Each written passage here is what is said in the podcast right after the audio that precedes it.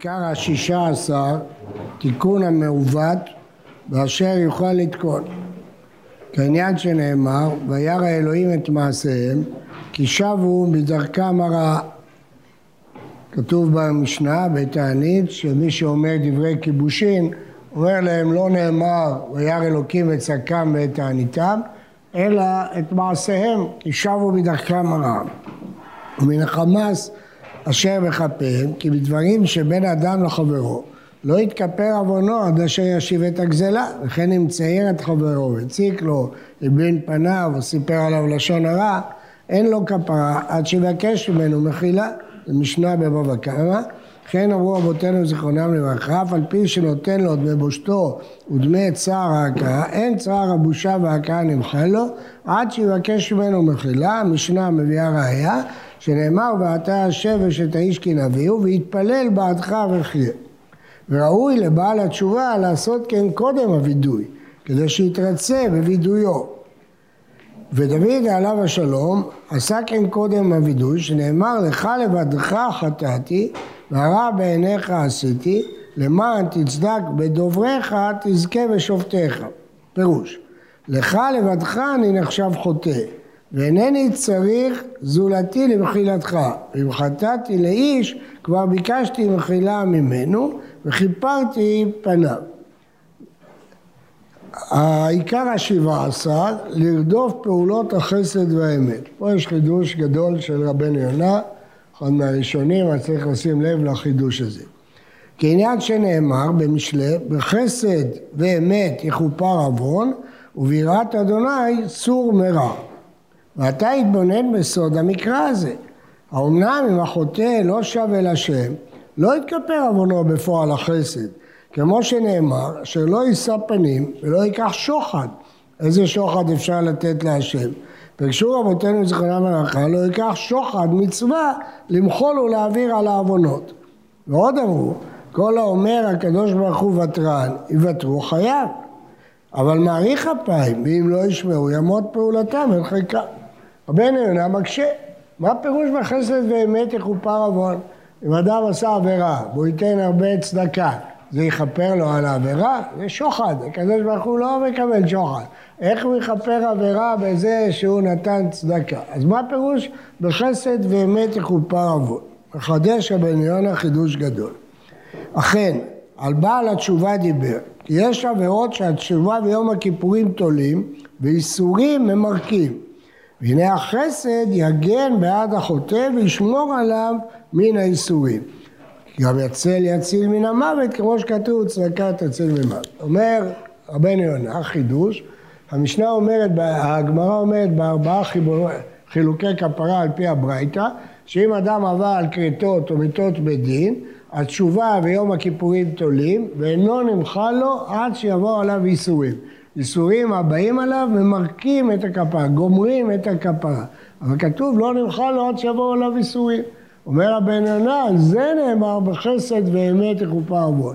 אם אדם נותן חסד, צדקה, זה מחליף את האיסורים, מגן על האיסורים. זה לא עוזר במקום תשובה, במקום יום הכיפורים. אבל אם יש תשובה ויש יום הכיפורים וחסרים האיסורים, פה הצדקה והחסד מחליפים את האיסורים, זה חידוש בלעדי של רבנו יונה. והוא מוסיף ומחדש חידוש עוד יותר גדול. ועוד יש עוון, הוא עוון חילול השם, זה הדרגה הרביעית בארבעה חיסורי, אה, חילוקי כפרה, ששם כתוב שהתשובה ביום הכיפורים ואיסורים תולים ומיתה במרקת. כמו שנאמר, הפסוקים שם מדברים על חילול השם, אם יכופר העוון הזה לכם עד תמותון. אז בארבעה חילוקי כפרה, בחילוק הרביעי, כפי שפוסק אותו הרמב"ם, שאם אדם חילל את השם, אז לא עוזר תשובה, יום הכיפורים, איסורים, זה רק תולים, עד שתבוא עליו מיתה, המיתה היא מכפרת.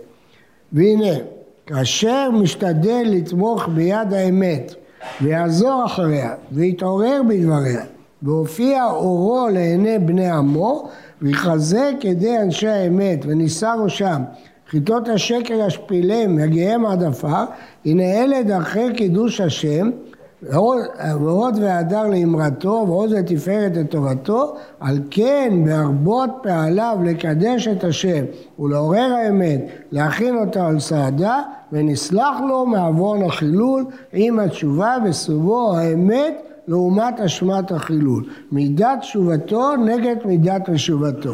זהו הבירור בחסד ואמת יכופה עבוד.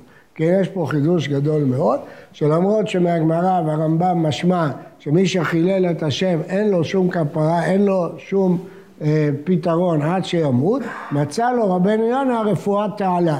מה הרפואה שמצא לו רבנו יונה? אם הוא יקדש השם שמיים. חסד יכופר עוונות של איסורים, כרתות או מיתות בדין, תשובה ויום הכיפורים, והחסד יחליף את האיסורים.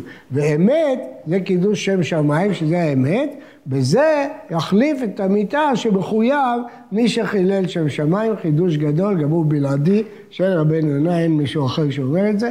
פתרון למי שחילל השם, שיחסוך לו את המיתה שתכפר ולמי שהכרתות או מיתות בדין, שיחסוך את האיסורים. על סמך מה אומר את זה רבנו יונה? אם הגמרא אומרת שאין דבר שמכפר עד המיתה, איך הוא אומר שהאמת, רדיפת האמת תכפר לו? הגמרא אומרת שאין מה שמכפר. התשובה היא שרבנו יונה מבין שקידוש שם שמיים מוחק את החילול השם. כתוב, גדול קידוש השם מחילול השם. כלומר, כשאתה חיללת שם שמיים, אין לזה כפרה, עד המיתה. אבל כשקידשת שם השם, על ידי זה הוספת יותר קידוש שמיים מאשר חילולו, אז נמחק החילול השם. לכן זה יכול לכפר, כיוון שבפועל הרבית קידוש שם שמיים ומיעטת את החילול שם שמיים. ולכן יש פתרון, אדם שיש לו חשש, חס ושלום, הוא חילל שם שמיים, צריך להרבות בקידוש השם כדי למעט את ה... לבטל את החטא הזה של חילול השם. וכתוב במקומות רבים, זה אחד הדברים שתלמידי חכמים מאוד צריכים להיזהר בהם, כיוון שהרמב"ם מנה את הסוג הרביעי של חילול השם כמי שעושה מעשים שלא מתאימים לדרגה שלו בעיני הבריות, אז גם אם הוא חושב את עצמו שהוא לא תלמיד חכם, אבל הבריות חושבות אותו לתלמיד חכם, צריך לדקדק מאוד במעשיו, כמו שהרמב"ם אומר שם, שייזהר שחס ושלום לא יצא ממנו חילול השם. אבל אם קרה, יש לו פתרון. שיקדש שם שמיים וקידוש שם השם ימחק את אותו אה, חילול השם. העיקר השמונה עשר, היות חטאתו נגדו תמיד.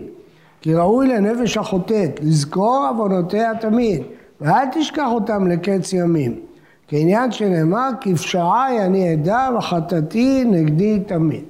למרות שרבנו יונה חולק על הרמב"ם וסובר להלכה, זו מחלוקת בגמרא, שהעוונות שהתוודה עליהם מיום כיפורים זה לא התוודה עליהם מיום כיפור אחר. למה? כי על זה נאמר ככלב שב על קהו, כאילו הוא לא מאמין בתשובה, אתה כבר חזרת עליהם בתשובה, לא צריך להתוודות, אבל אומר הבן יונה, למרות שאני אומר שלא צריך להתוודות, אני מסכים שצריך לזכור את החטא.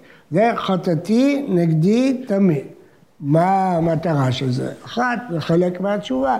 שהוא זוכר כל הזמן לאיזה דרגה הוא הגיע, אבל היותר חשוב שזה ימנע ממנו לחטוא שוב, כי זה ישפיל את הגאווה שלו, לי זה לא יקרה, עובדה שזה קרה לך, איך אתה אומר שלך זה לא יקרה, עובדה שקרה לך פעם, אז אם כל הפעם תזכור איך נכשלת, אז יוריד את הגאווה שלך, שלא תוכל להגיד, אתה לא תיכשל בחטא הזה. עובדה שנכשלת בחטא הזה. אז כל עוד אדם יעמיד את החטא נגדו, זה ימנע ממנו מלחטוא אה, שוב. יהי רצון שהקדוש ברוך הוא יכפר את עוונותינו ונחזור לפניו בתשובה שלמה. בזמן חורף אנחנו מתחילים ללמוד את שמירת הלשון של החפץ חיים.